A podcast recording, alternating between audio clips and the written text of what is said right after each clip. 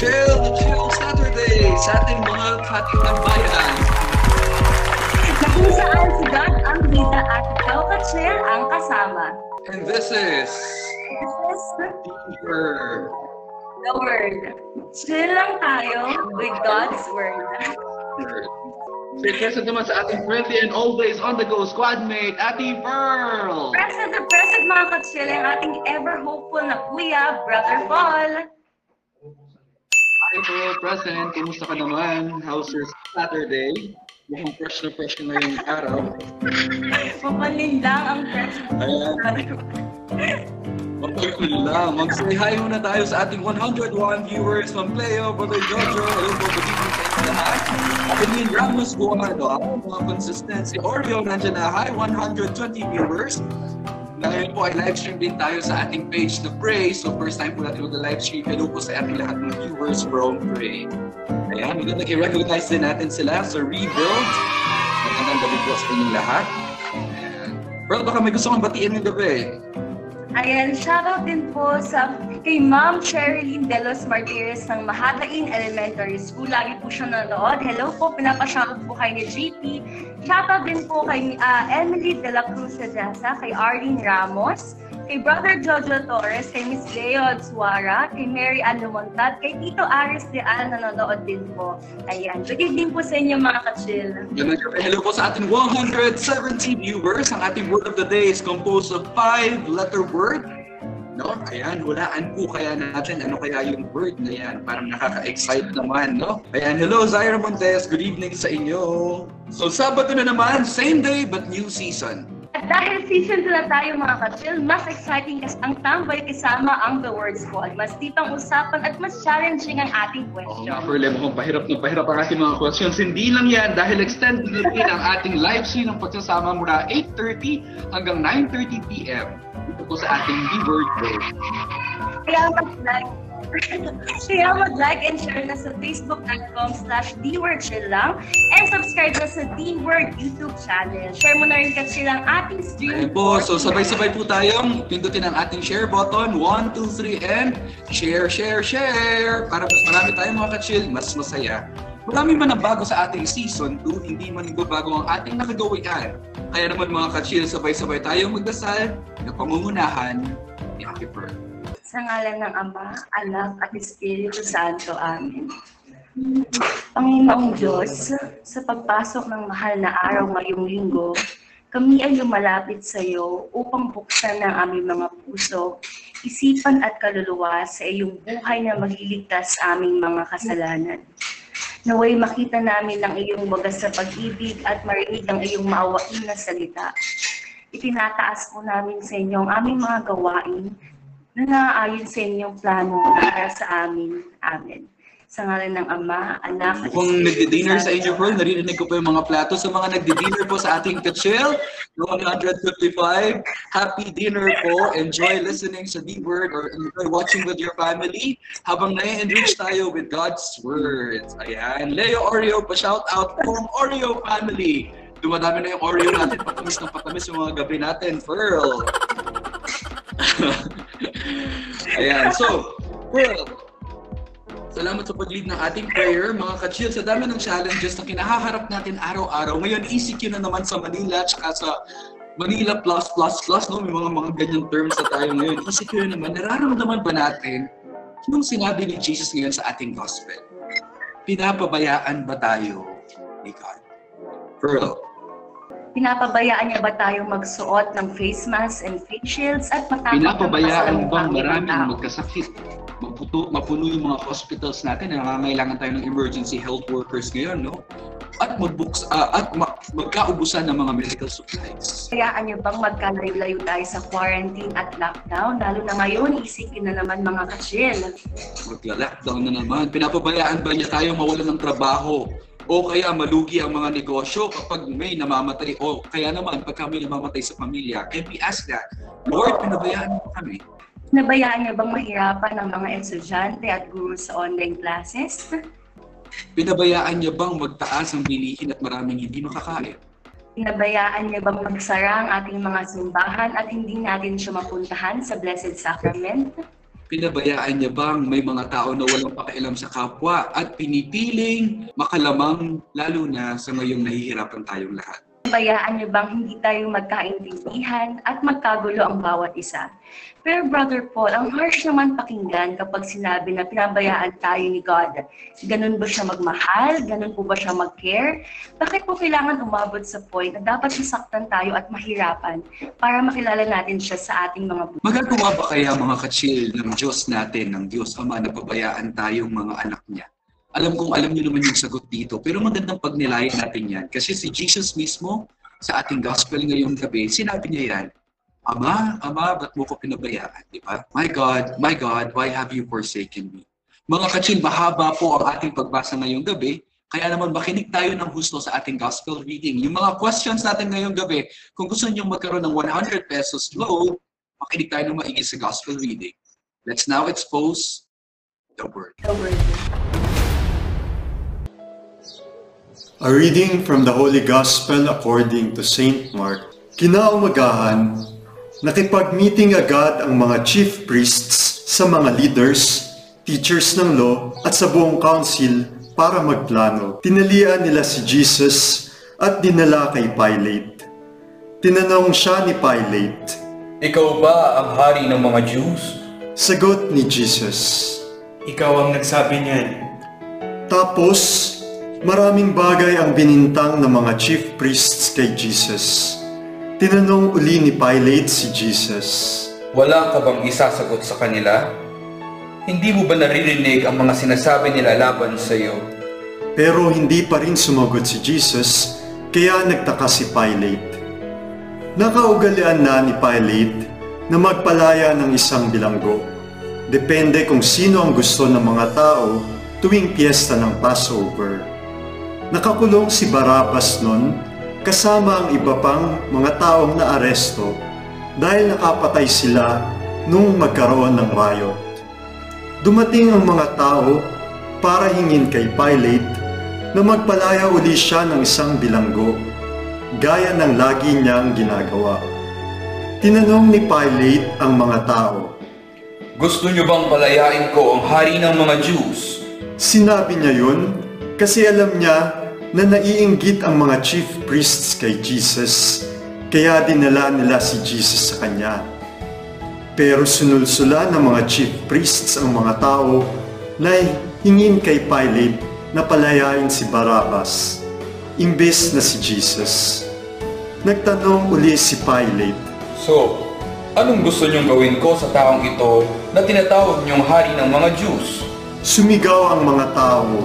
Ipapako siya sa krus! Tanong ni Pilate, Bakit? Anong krimen ang ginawa niya? pero lalo pang sumigaw ang mga tao. Ipapako siya sa krus! Gustong pagbigyan ni Pilate ang hiling ng mga tao, kaya pinalaya niya si Barabbas. Pinahugupit niya si Jesus sa kabinigyan ng mga sundalo para ipako sa krus. Dinala ng mga sundalo si Jesus sa bakuran ng palasyo ng gobernador. Tapos, tinawag din ng mga sundalo ang iba pa nilang kasamahan. Sinuoton nila si Jesus ng violet na robe at nilagyan nila ang ulo niya ng koronang gawa sa matinik na halaman. Tapos, pinagtripan nila si Jesus. Sinaluduhan nila siya at sinabi, Mabuhay ang hari ng mga Jews! Hinampas nila ng stick ang ulo ni Jesus at dinuroan siya. Tapos lumuhod sila sa may paanan niya, kunyari sinasamba nila si Jesus. Pagkatapos pagtripan ng mga sundalo si Jesus, hinubad nila ang suot niyang violet na robe.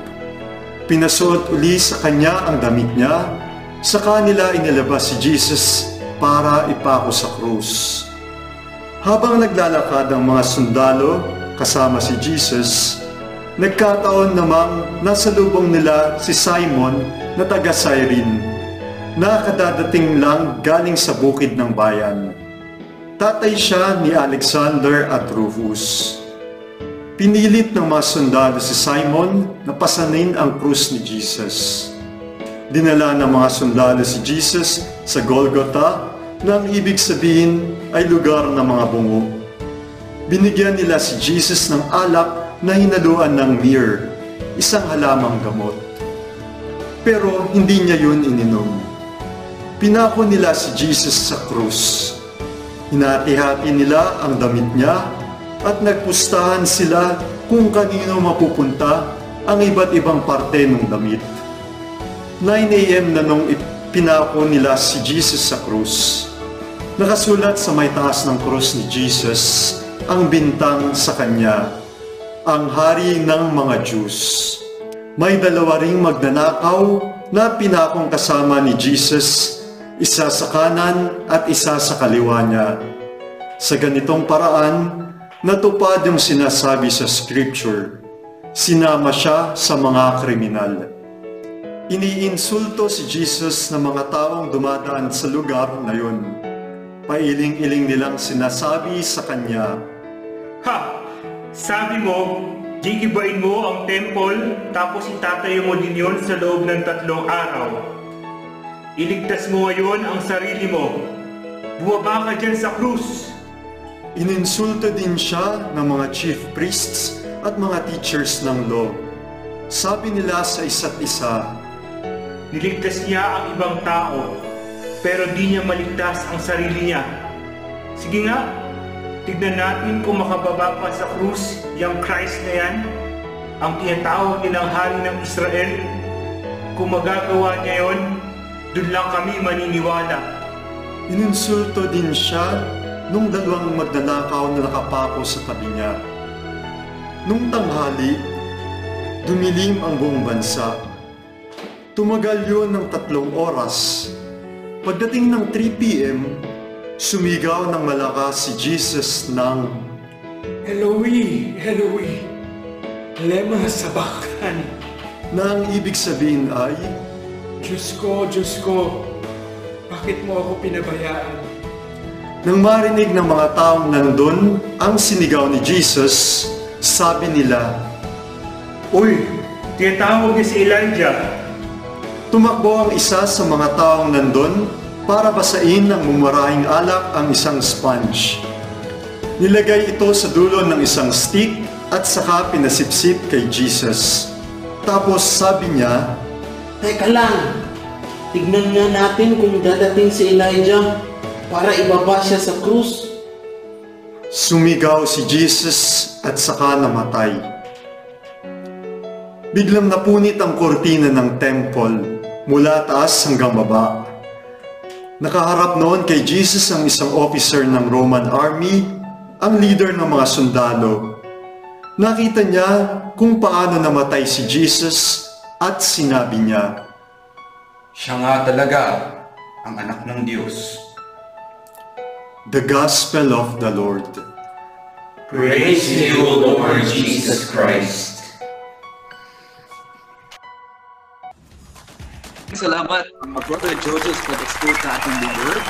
Pero bago tayo magpatuloy sa ating explanation sa pag-break ng ating word, uh, batiin muna natin ang ating mga viewers. Hello sa iyo, Adelaida, Lilet, Braga, at sa LVF Cubao. Magandang gabi. Sa mga new viewers po natin, please like and share our page fb.com slash the word chill lang. Ayan, John Simbulan, magandang gabi. Waits Austria. Raymond Gerard Candelaria, magandang gabi sa iyo. Ayan, Yen Lami, magandang gabi. Jessie Lee Rivera, good evening po sa inyong lahat. Sa kay Goya Barrera, and last kay Cherry Salcedo. Good evening, everyone. Ayan, kung nakinig po kayo sa ating pagbasa ngayong linggo, sigurado sigurado po kaming masasagot ninyo ang ating mga questions. Magbibigay tayo ng 100 pesos load sa kung sino man ang makakasagot ng ating mga questions. Para sa question number one, anong pista ng mga Jews ang nagaganap sa gospel ngayon? Sinabi sa gospel na merong kapistahan bago ipahuli si Jesus or uh, nung ipapahuli si Jesus, may nangyayari. No? Kaya nga nagtipon-tipon yung mga apostoles kasama si Jesus. No? Pakipasa nga yung ulam. Mga ganun yung sinasabi nila. Pakipasa nga yung yung yung tinapay. No? Anong kapistahan kaya yan? Second question. Ano ang ibig sabihin ng Golgotha? Yan, yung mga mahilig sa biology dyan. Kung mahilig kayo sa biology, masasagot nyo rin yan, no? Second, ano ang sinabi ng officer na Roman, ito sa ending na to kanina sa ating pagbasa, no? ano yung sinabi ng officer na Roman army nang makita niya kung paano mamatay si Jesus? Ano yung sinabi niya? No? Yung last word sa gospel natin ngayon. Ayan. Ang word of the day po natin ay five-letter word, letter E yung second letter natin. So try to answer. Ayan, may mga sumasagot na. Passover, dako ng bungo. Naku, kaya yung dako ng bungo, lugar ng mga bungo. Ayan, tuloy-tuloy po ang ating pag-comment. Thank you very much. Ayan, ngayong linggo po ay Palm Sunday na, bukas yan. So, kung na- natural na araw to at wala tayong mga quarantine, quarantine, I'm sure nasa simbahan tayong lahat at may dala-dala tayong bit-bit-bit-bit na palaspas. At bago pa tayo pumunta ng simbahan, lahat po tayo ay may pinupuntahan mo ng lugar papunta sa church. Kaya nga, mapapansin natin, itong linggong to, napaka-special. Bakit? Kasi dalawa yung pagbasa natin ng gospel reading. Yung unang pagbasa ay patungkol kay Jesus sa pagpasok niya sa Jerusalem. Yung pag-welcome sa kanya na, Hosanna to the King of uh, ano yun? Hosanna to the King of Jerusalem, no? Son of David, no? Yung pagpasok niya. At hindi po yun yung pinagnalayan natin. Yung ating pangalawang pagbasa ay patungkol sa kamatayan ni Jesus at yun yung pinagnalayan natin ngayon. Kumbaga, galing ito kay Mark chapter 15 verse 1 to 39. At kung nagsisimba kayo sa ating mga simbahan ngayon, I'm sure lahat po tayo ay nangangalay na pagka binabasa itong gospel reading na to kasi talaga namang napakahaba ng pagbasa niyan. No? Why? Kasi kung napanood niyo yung uh, movie na The Passion, ayan, siya yung elongated form ng gospel reading natin. No? Si Mel Gibson, yung dinirect niya, if you remember. At kung ordinaryong Holy Week po ito, mga kachil, ito yung binabasa natin sa mga pasyon. No? Yung passion, yung pagpapakahirap ni Jesus at ginugunita natin yan. No? So kung gusto ninyo magpasyon kayo sa bahay, no? basahin ninyo as one family yung Passion of Christ, pwede nyo rin kantahin. No? Para naman yung mga anak natin, yung mga kapatid natin, maalala nila na Holy Week na pala ngayon. So in short, ang ating pagbasa ay patungkol sa pagpapahirap ni Jesus. At yan yung gugunayin natin. No? Ang tawag natin dyan ay Pascal Triduum. Ang paggunita ng Pascal Triduum. Ano ba yung ibig sabihin ng Triduum? Passion, tatlo, no? Passion, kamatayan, death, and resurrection. Pagpapakahirap, pagpapakamatay, at muling pagkabuhay ni Jesus. Kung gusto niyo ating tandaan yan, mga kachil, PDR, Passion, Death, and Resurrection. At yan yung aalalahanin natin buong Holy Week natin ngayon. No? So pagka hindi natin inalala yan, baka pumalpak tayo. Pero ang ating pagbasa ngayon, dalawa yung ginugunit yung pagpapakahirap ni Jesus at yung kanyang kamatayan. At merong oras yan kay, kay St. Mark. No? Alam niyo, napakahaba ng reading natin, pero ikli-ikli lang nung nangyari yan. No? Una, 9 a.m. Ito yung moment na pinako si Jesus sa krus. So kung i-compute natin yan, malamang yung pag-judge sa kanya ni Poncio Pilato, nangyari yan mga 8 a.m. mga kachil. No?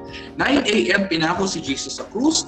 Pagdating ng 12 noon, tanghaling tapat. At ito yung milagro na nangyari that time. No? Nagdilim yung buong bansa, nagdilim yung paligid. 12 noon, posibleng magdilim. No? Tanghali yan. At tumagal yan yung kadiliman ng tatlong oras. So kung bibilangin natin yan, 12, 1, 2, 3 p.m.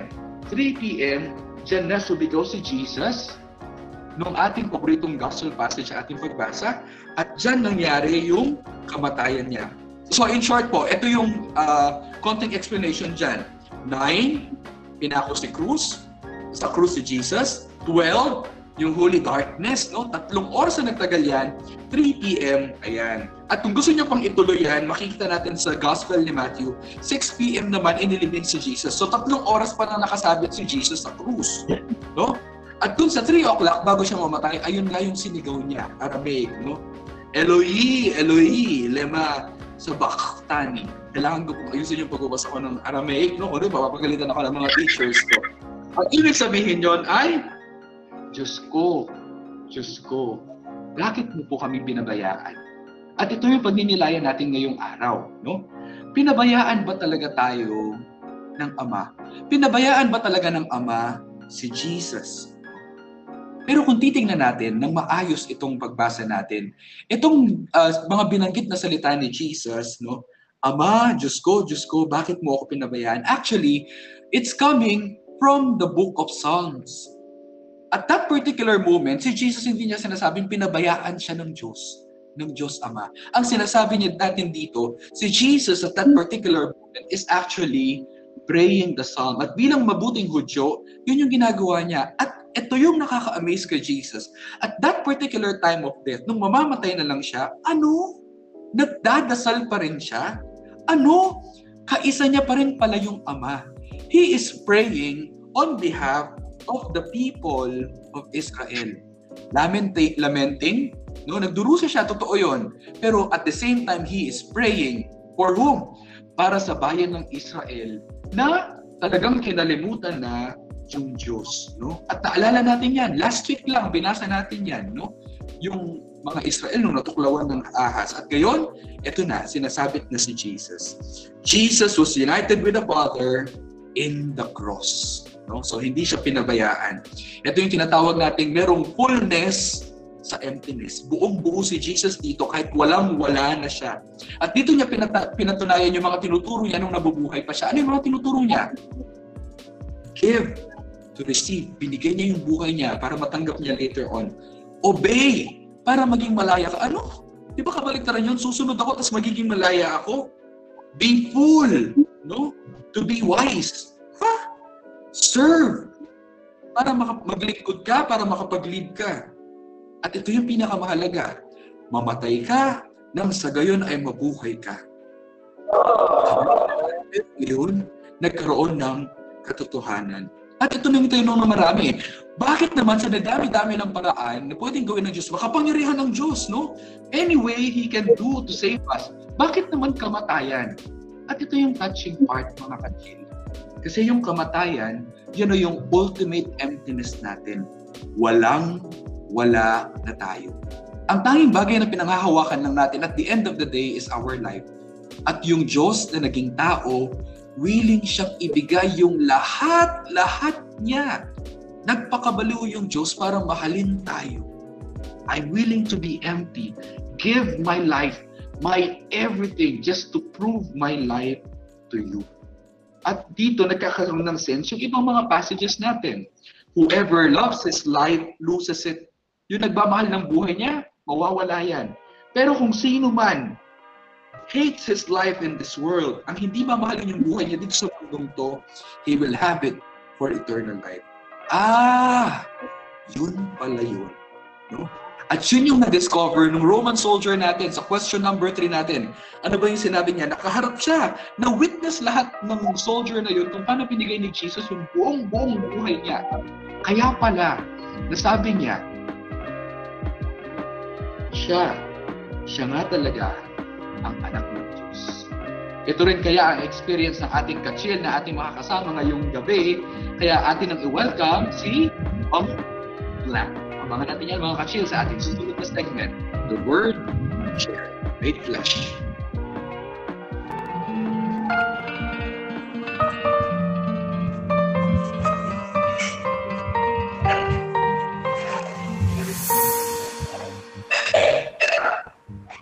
Ayan, Pearl, baka naman gusto mo muna mag-shoutout sa ating mga kachil.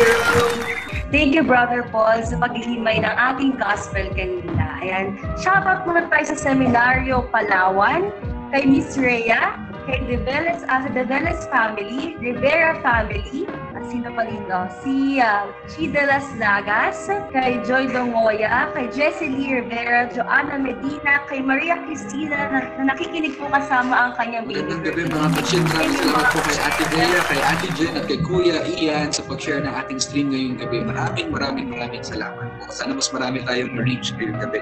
Sister Janice, how are you? How's Palawan? Okay na okay, brother. And gusto ko rin batiin po, naka-live tayo sa SK Federation ng Victoria City at Wow. saka Negros Occidental at saka po sa ABPP Ugnayan ng Vicariate of Puerto Princesa, Palawan. Magandang gabi po sa inyo. Magandang magandang gabi po sa inyong lahat. At sa mga Busconians na nagtitipon ngayon, meron silang event ngayon eh. Ang tawag nila ay Paubaya Concert yan. Congratulations mga Busconians. No? Ayan, shoutout ngayong gabi sa ating mga kachil. Makakasama natin sa ating tambayan ng isang active na active na kachil every Saturday. No? Dati nakikita na natin siya sa comment section at ngayon makakapiling natin siya dito sa ating live stream. Ayan, nakasmile na siya. No? Isa po siyang English teacher sa Don Bosco College, Canlubang. Ang description sa kanya ng mga students, sa mga tsaka co-teachers she is a good researcher. Wow, ano ba yung mga nire-research ko si Ma'am Jill? At isa rin po siyang lecturer sa ating shrine sa Canlubang at siya po ang magiting na student council advisor for many, many years. At ang description sa kanya ng isang co-worker niya, addict daw ito sa work, lalong-lalo na sa pagsaserve sa mga young people para maging mabuting mga leader sila. And I'm sure maraming mga young people dyan ang gustong matuto. And let's all welcome Ma'am Rigil. Palakpakan naman natin siya mga ka-chill. Kumusta mo po, Jill? Oh, good evening. Kumusta po ang online classes? Challenging, brother, pero kinakaya. Ayan, parang kabado ba kayo gusto niyo Ayos lang kayo? Baka may gusto kayo pa-shoutout. Um, Mga students niyo po, mga teachers. Hello sa lahat ng Bosconians at sa aking mga co-selection educators.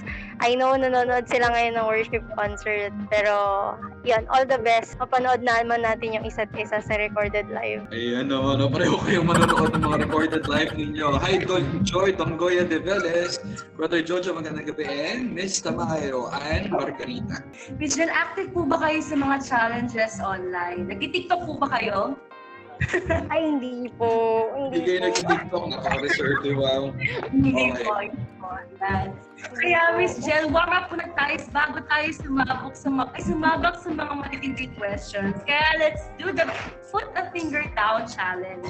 Ayan. Brother Paul, mechanics Put for the finger for down the challenge. challenge. Bibigay kami ng mga painful situations, Ma'am Regil. Dapat nakataas yung dalawang kamay ninyo. No? So, 10 fingers po. Up tayo, Ma'am Jill. Ayan. Si Sir Janice, pwede ka rin sumali ha para makita ng mga viewers natin gaano ka-painful ito. Mga kachil, lahat tayo. 10 Wait lang po, fingers, 10 medyo fingers. po, this is mainly for... Sige lang, Ma'am Jill. Ayan, pa, 5, 10 fingers dalawang kamay. Mga kachil, pwede rin tayong sumali, no? Tapos magbibigay kami ng mga painful situation. Pero, mag-put down ka ng one finger pagka hindi mo na-carry yung mga pangyayari, hindi mo na kayang-kaya yung mga pangyayari sa buhay. Kaya halimbawa, ah, ano ba yung painful? Hindi ako natirhan ng kanin kaninang dinner. Ah, put the finger down. Okay?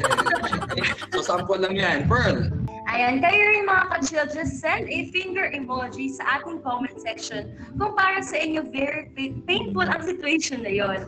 RG, Miss Kiel, kita niyo na po ba kami, narinig niyo na kami. happy game. 10 fingers, ready, Ma'am Jill, ha? Okay, ayan po.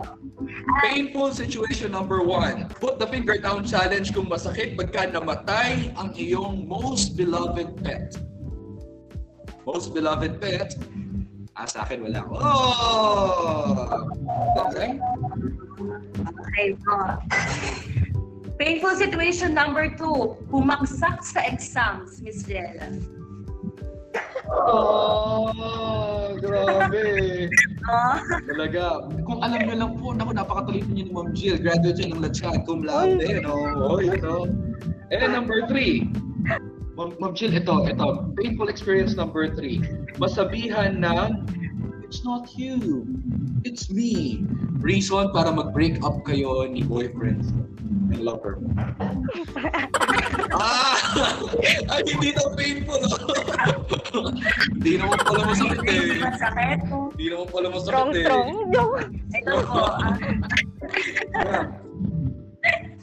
Next po, ma-lockdown malayo sa family and friends. Lockdown. Ayan, mga one down na daw. Si Kuya Jobs, one finger down. Si Ian Lemmy, mga one down na yan, mga yan.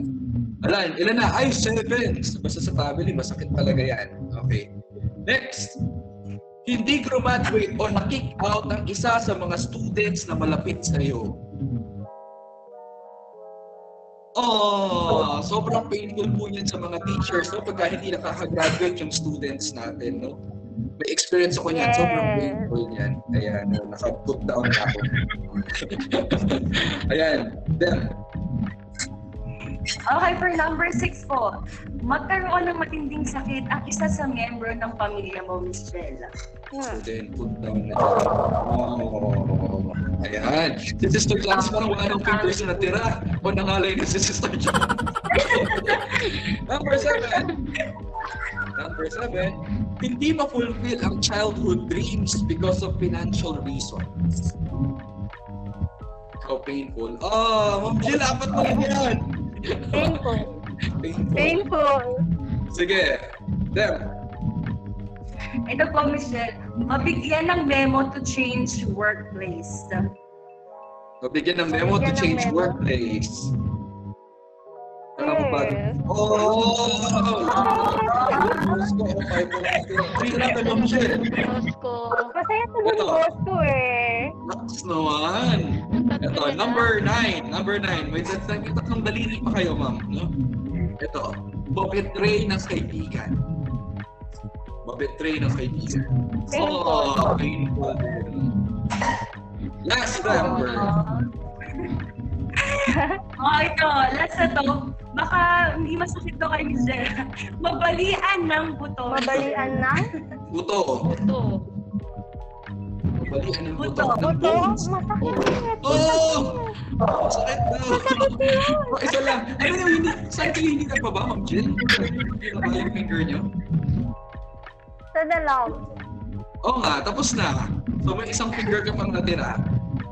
Good Ano yung sa, hindi ka- sa break-up. At sa break-up, ah, strong talaga. Sige, makipag-break daw. Okay na ikaw yan. Hindi naman masakit. Ma'am Jill, kamusta naman po yung mga fingers ninyo? Naubos pa ating mga painful na tanong? Ano yung pinaka-painful na tanong para sa Opo, inyo? pero may natira pa naman isa. Ano yung pinaka-painful? Pinaka-painful, siguro, um, siguro yung ano, ma-lockdown malayo sa pamilya. Ah, ayan. Kahit malayo yung bahay ninyo from your workplace, ha, masakit pa rin yun. no? So si Brother Jojo daw, sickness yung sa kanya. Kay Brother Jojo rin yung break, ah, kick out. Tapos kay Kuya Jobs, ang sabi niya, masakit daw pagka nakipag-break. Ayan, may mga nagsabi rin dito magka-lockdown daw. Yan, mga family. Ah, we feel you po. Sana may mga natitirang fingers pa sa inyo. Ayan, si Dr. Ruth sumagot din dito. Yung talaga yung pet. Ah, yung kay Dr. Ruth daw, yung 10 fingers niya, ubus pa lang din sumamatayan na ng pet. Thank you, Dr. Ruth, sa inyong suporta sa Deeper.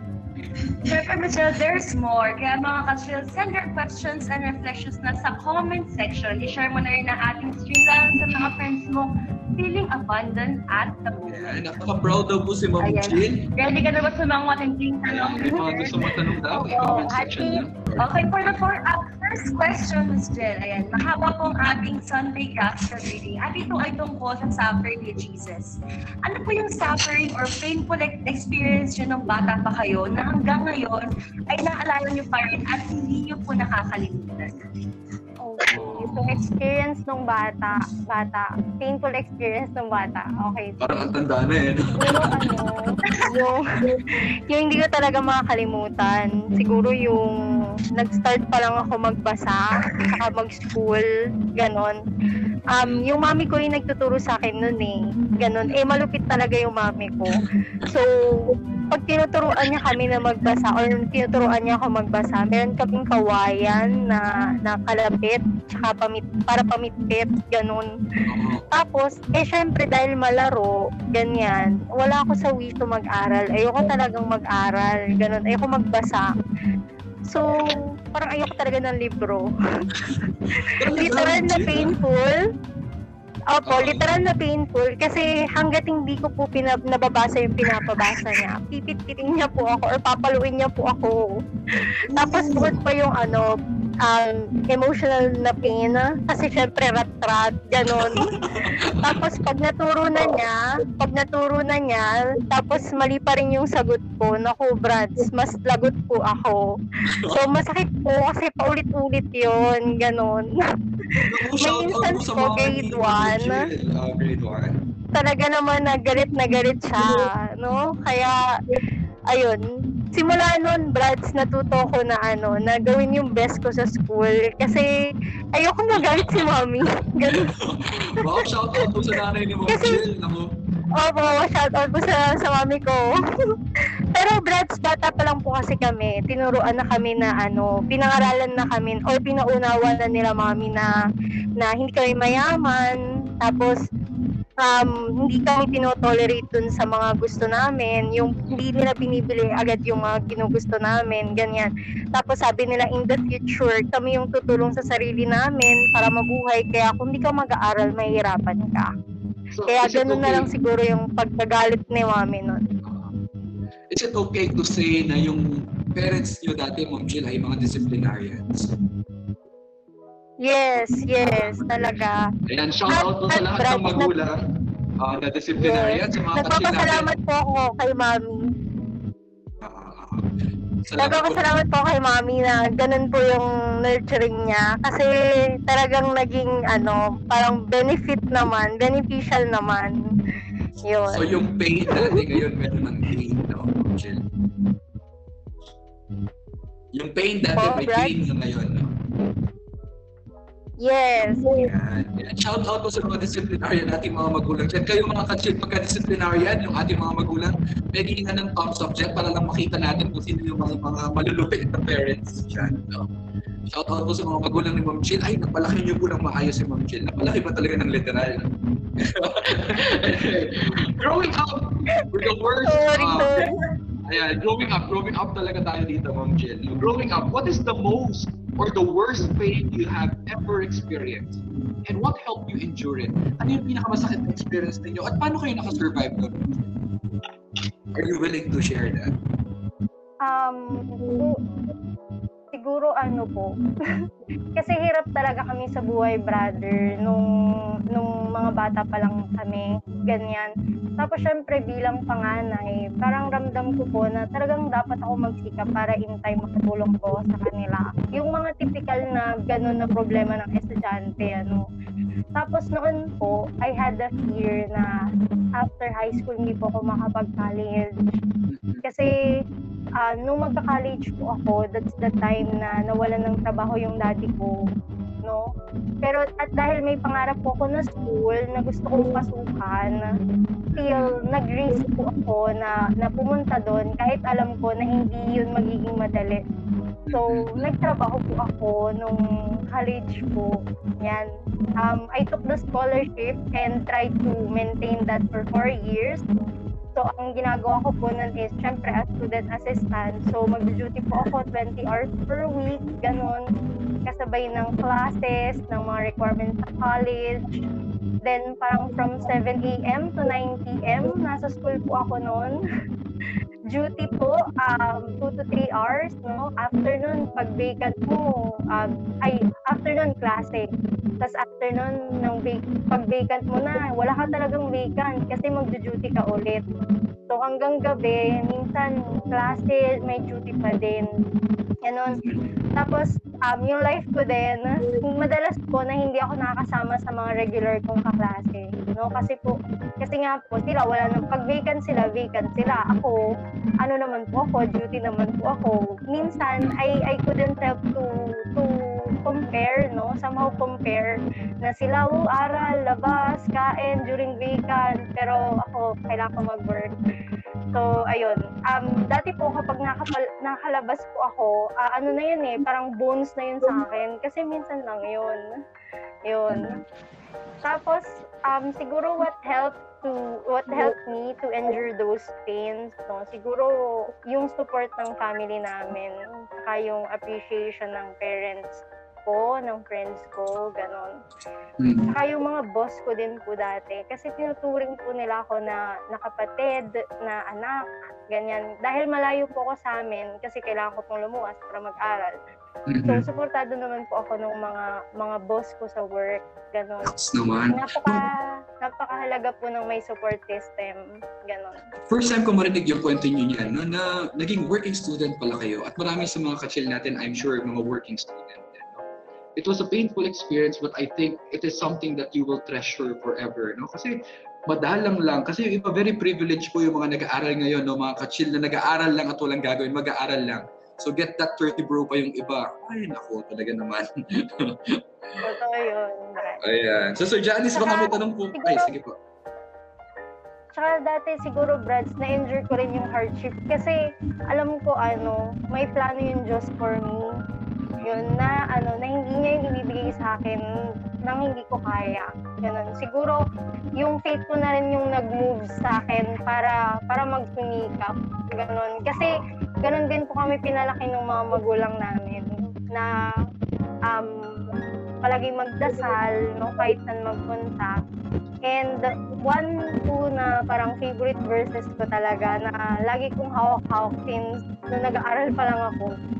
Yung um, Romans 8.18, the, the Mhm. pain that you've been feeling can be con- compared to the joy that's coming. And sabi nga, um, yung isa din na Jeremiah 29.11, no? Uh, for, for I know the plans I have for you, um, plans to give you grace and then a future. So, yun. Oh, Jill. Nakaka... Ah, grabe. Nakaka-touch. Parang ang aga-aga talaga ng Holy Week ko ngayon kasi sa mga sharing Mom Jill. no? It makes me appreciate life more. No? Yun, magtiwala lang. Yung faith now will keep you going. So, Sir Janice. Ma'am Jill, thank you for the share. Napakaganda po yung sharing ninyo. At saka, ah, nakikita po ko po ang dami yung pinagdaanan na ah, successes, painful experiences, at saka yung mga. And I'm sure that sometimes it can bring out the best in us. No? They a resurrected Christ. So, Ma'am Jack, few facts the went through was worth because of Ayan, sa mga ka-chill po natin uh, hindi nakarinig ng maayos, let me just uh, ask again the questions. Tinatanong lang ni Sister Janice na yun, yung may pain, tapos may joy later on. No? Ang tanong lang ni Sister Janice kay Ma'am Jill is, kung worth it daw ba yung pain na nag-go through si Ma'am Jill? Ma'am Jill. sobrang sobrang worth it po nun, sister, no? And sa ating mga ka-chill. Um, kung sa college student, yung makagraduate for them is talagang achievement, blessing. Sa akin po, siguro doble, triple na na sa nafe-feel nila. Ganun. Kasi um, that was really an, uh, an, an unspeakable joy for me and for my family parang despite those hardships, ganyan, na hindi naman talaga mabilis, no? Kasi apat na taon, binuno mo, ganyan, halos, halos nawala na ng social life, ganon. Pero hindi naman po totally walang social life, ganon. Kahit kung paano may boyfriend naman po ng mga panahon na yun. Ano? yun. And thankful naman po kasi napaka-supportive naman po nung time na yun. Yun. Tapos, nakatapos naman po ako and yun, may bonus pa. Sabi ko nga nung graduate na ako, parang um, sabi ko, Lord, burger lang yung hiningi ko, yung hiniling ko, pero binigyan mo pa ako ng fries at saka uh, drinks. Sobra-sobra yun. So, those pain, yung hardships, siguro tinuruan niya ako na ano, na maging um, contented no, with what I have. To appreciate more yung parents ko, yung way ng pagpapalaki nila, their hard work. Kasi minsan um, luluwas ako pero um, parang hindi ganun sapat yung pambaon ko for a week. Ganun. Eh magkano yung pamasahe nun? Ang mahal na rin. Parang 200, 200 balikan po yun. Pero yung baon ko lang 500 in a week. So, kailangan ko talagang mag-survive for that Titipirin mo yung 300 na yun. Eh, may mga projects tsaka assignments ka pa. Yes, yes. At saka Brad's, ano, nagdo-dorm. So, Ah. yung pagkain, kaya talagang kayod talaga. Eh, may mga buraot pa tayong kadorm minsan, di ba? Ay, ay, mabi, ano po sila, generous po sila. Yung Ah, mga generous mga naman pagkain. Ay. Ma'am Jill, may mga bumabati lang sa inyo yung HR ninyo, si Ma'am Annalie Opeña. Sabi niya, nakaka-proud naman po si Ma'am Jill. Magaling po yan. Go, Ma'am Jill. Hello, Ma'am Para, po. ito, from another teacher, good evening, the word. Galing kay Ma'am Para. Teacher din po siya. That's great content from Pray. Maraming salamat po. Happy Earth Hour. Pa- Mukhang pinapapatay nyo na, Miss, Lee, Miss Jessie Lee, yung aming mga laptops. No? Sige ba, magka-participate kami mamaya sa Earth Hour. Sabi dito ni Ma'am Ember, ay ni Ate Ember, sabi niya, Miss Jill, akala ko po dati student ka lang before na super abang kayo sa questions tuwing D-word chill night natin. No? Teacher pala kayo and super cutie and baby face. Yan. Ay, thank you po. Shout out din from uh, Miss Mrs. Tat, uh, Miss Tatel, no? Na din sa Tiasa, hello, good evening sa inyo. Brother Nathan, hello daw po, sabi ni Brother Nathan. No po, So, Brad. Thank you po. Then, Ayun po, Miss Jed, ah, dahil po sa mga na-experience nyo, is there a time na you question God? Pinabayaan mo ba ako, Lord, sa mga nararamdaman ko or sa mga naranasan ko po? Nagkaroon po ba kayo ng time na gano'n? Um, may time na na parang malungkot talaga no? Na feeling mo parang mag-isa ka. Pero yung sabihin na pinabayaan ako ng Diyos yun po yung isang malaking no um, hindi ko po kahit kailan naisip na pinabayaan niya ako no? Kung isipin po natin ano bakit bakit kaya natin nasasabi na pinapabayaan tayo ni Lord? Sa ating mga tao siguro dahil ba nalulungkot tayo dahil ba ah, hindi nasasagot ng Diyos yung prayers natin? Dahil ba hindi umaayon yung yung gusto natin sa nangyayari na sitwasyon? Ganon, kahit dahil ba nasasaktan tayo. So, yun yung mga instances siguro na kaya natin nasasabi or natatanong yung Diyos na pinapabayaan niyo ba ako, ganyan. Pero madalas po sa akin, doon nga po sa napagdaanan ko din, no, danas na danas ko po yung lahat ng yon. Minsan sobra-sobra pa nga po. Pero never ko pong naisip na naiwan niya ako. Ah, whenever my prayer was not granted, inisip ko na lang na siguro hindi to para sa akin.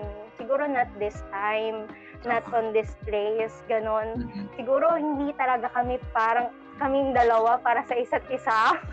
Oh! Yung mga ganun po, may mga ganun po na ano, na, na, na, na alam niyo yun. Siyempre, part din po na experience yun.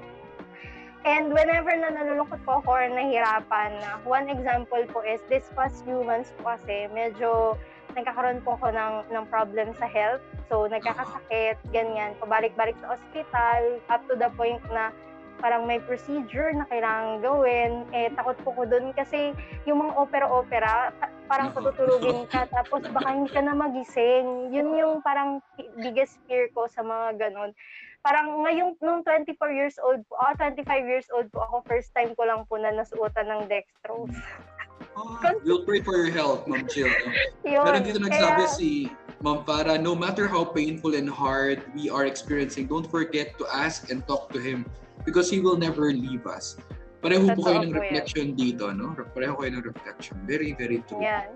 Pero kahit ganun po, parang pray-pray pa rin, ganyan. Siguro dun po sa mga pagkakasakit ko po this past few days, um, nandyan pa rin si Lord. Hindi niya ako iniiwan kasi kahit papano, tinatapik niya ako siguro. Parang, huy, magpahinga ka naman, ganyan. Parang, Yes. Um, pero dun sa painful experience na yun, ano, parang feeling ko ako po yung nagpapabaya. Ako po yung nagpapabaya sa sarili ko. Mm. Kasi um, dire-diretso ng work, tapos hindi nagpapahinga. Kaya ayan, kinukuhit ka ngayon ni Lord, that meron siyang message sa'yo na magpahinga. So, never, hindi ko minsan na-blame ang Diyos. Yun, no? Thank you, Ma'am Jill. Naku, tinatamaan dito si Pearl, no? Kasi siya rin hindi nagpapahinga katulad niyo. Mga workaholics talaga kayo, no? Ayan, so ang sabi ni Ma'am Jill, just to to recap it, sabi niya, uh, yung Diyos, he never felt na pinabayaan siya. At the end of the day, we realize na actually, tayo yung nagpapabaya more than God. No? We feel that God abandons us because we abandon Him first.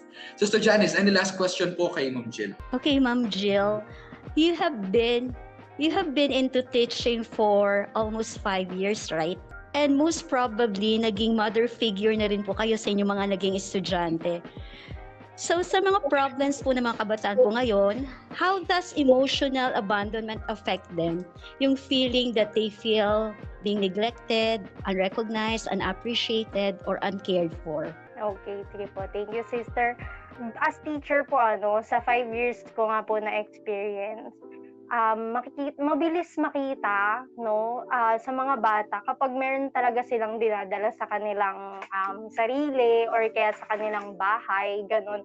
Kasi may time na may mga bata na na ano eh na sobrang hyper na yung pagkakulit nila ganun um siguro dahil ano they they are longing for affection or attention ganun pero may mga bata din po kami na, na, na-encounter na alam niyo alam niyo po yun, parang silent lang sila, ganun. Pero nag, nagde-decline na yung performance nila and sila din parang lilo sila sa klase, ganun. Siguro yung um, emotional abandonment, um, can lead them to to higher level of anxiety, no? Nagkakaroon sila ng ganun. Um, yung feeling na unworthy sila, tapos, um, nalilid din sila na mag-compare ng sarili nila sa iba. Tsaka, siguro nagkakaroon din sila ng trust issues, no? May mga bata po kami na na-encounter din na mas gusto nila na magstay sa school kesa sa bahay nila. At yun po yung nakalungkot kasi they are not getting what they want, yung kung ano talaga yung need nila din dun sa bahay nila. And yun po yung isa sa nakakalungkot.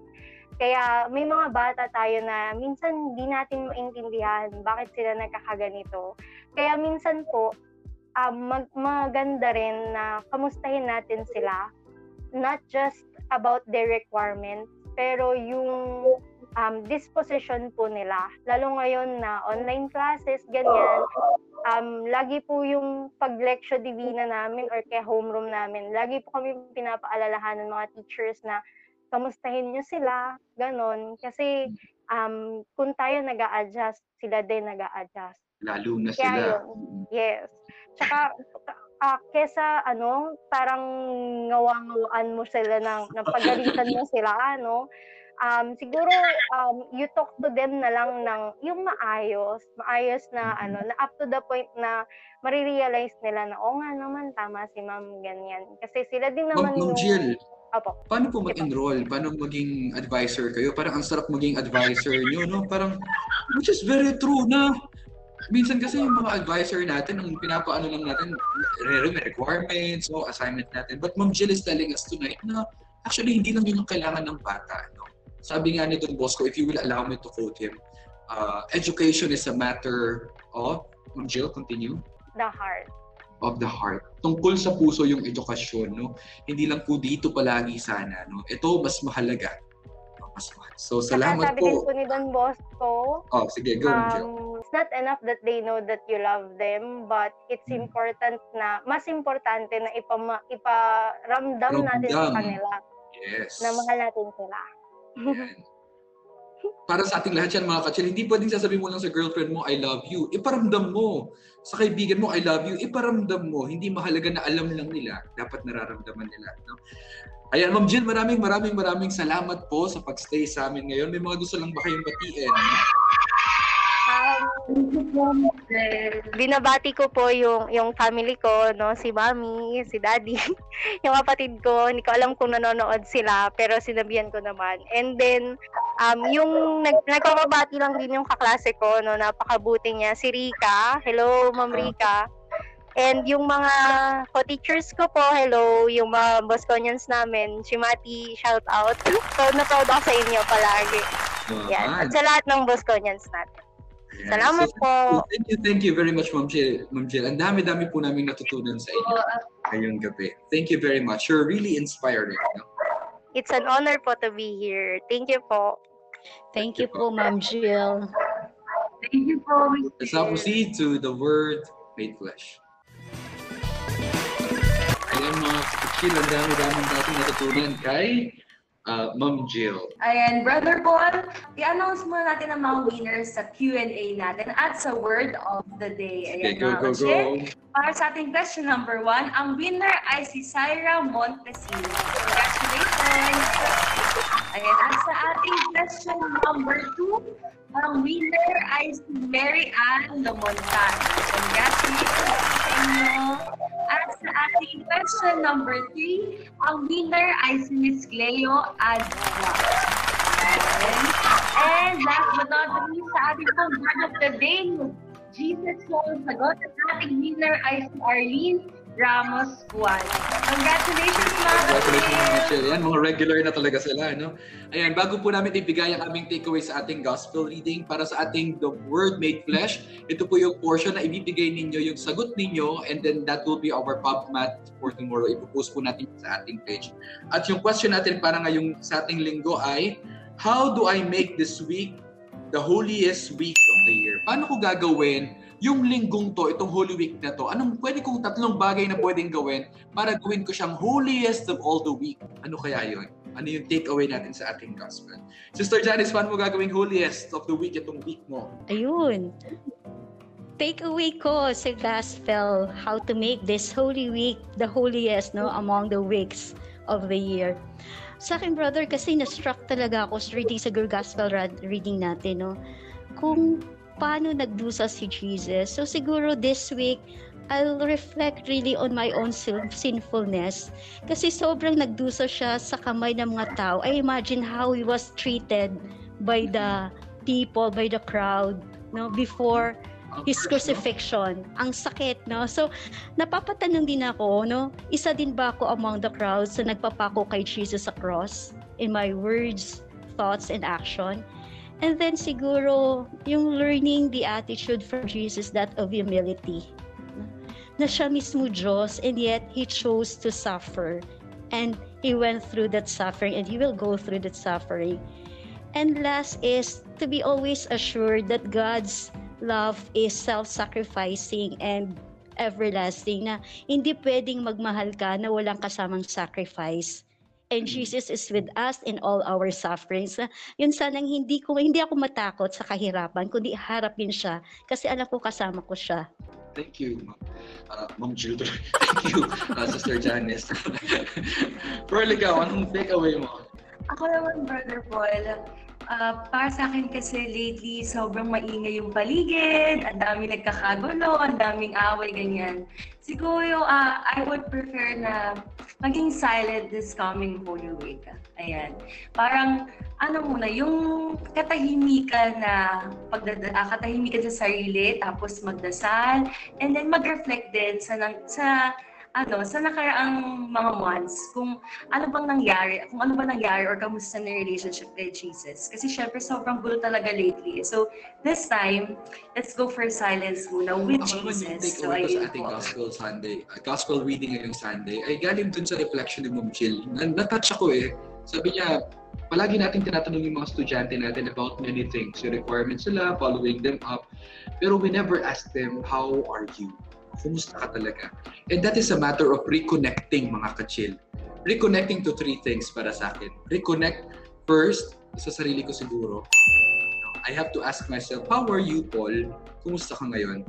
Second is reconnect with other people, with family, with friends, with converse, with young people, with students, no? Yung mga mahal natin sa buhay. First, second, pero the most important thing for this week to be holy is to reconnect with someone who is the source of everything.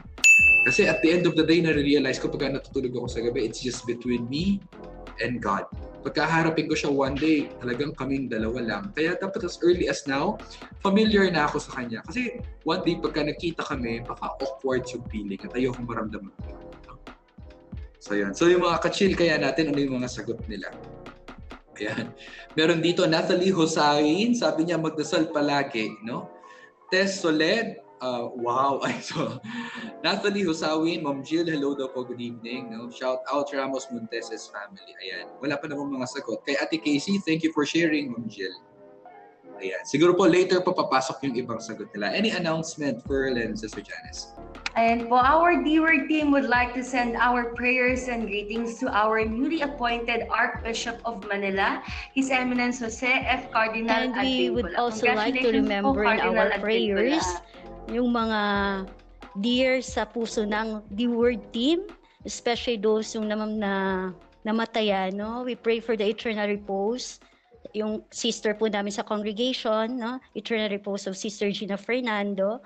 And we also remember in our prayers yung grandmother po ni Brother Paul, si Rosita Dunca, yung uncle po ni Brother Jojo Torres, Delano Santiago, yung father po ni Icon, si Octavio Santa Ana, at yung son of Tita Yoli and brother po ni Sister Peachy, JP Ortiz. So we pray, we offer our prayers for their eternal repose. Also, we pray for the death anniversary ni Benigno Dizon Soto, no? si Tito Ben po. Uh, happy, ah, happy anniversary.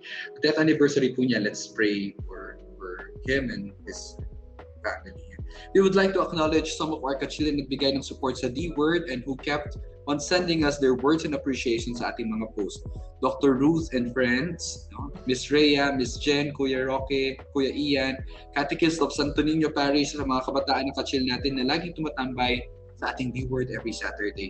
Sana po magkaroon kayo ng very, very holy week this coming days. Sister. At mula at mula po sa hashtag Tuesday, Tuesday Team, we are being challenged ngayong panahon ng Holy Week na samahan si Jesus sa kanyang pagpapakasakit.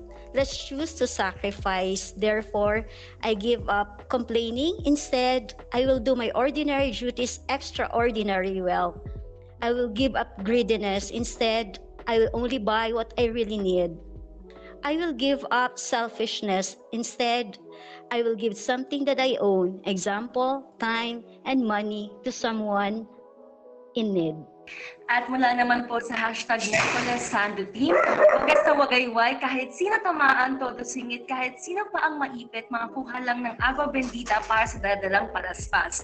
Pero mga katsil, bakit nga ba winawagayway natin ang palaspas tuwing Palm Sunday? And for more info and learning, balikan niyo lang po ang aming Ayan, dahil uh, tumatahol Facebook na ang aso ni Ate Pearl, alam kong gabing gabi na.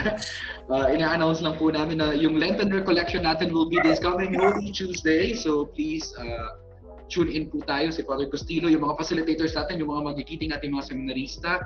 Kanina nag-orienta po from stigmatines, rogationists, salesians, seminaries. So get ready po tayo, no? Ayan. Sa Sunday Gospel Narration, si Ate Rhea, Ate Jen din po ang mga facilitators.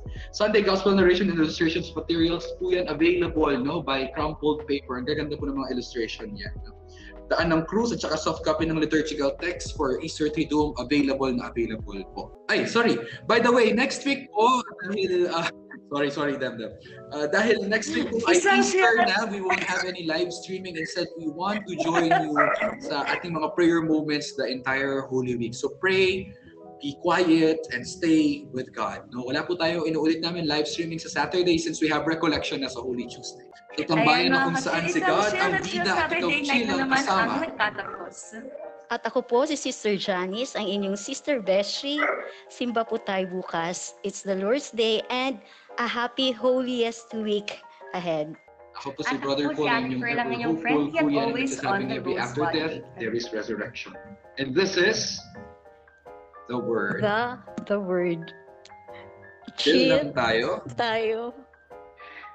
with The God's Word. Okay, perfect po kami Chill yung mga lang kachil. Pag na-promise po namin sa inyo. Good night, everyone! Good night, everyone. Thank you so much, Ma'am Jill. Chill. Thank you. Thank you so much, mga katsil.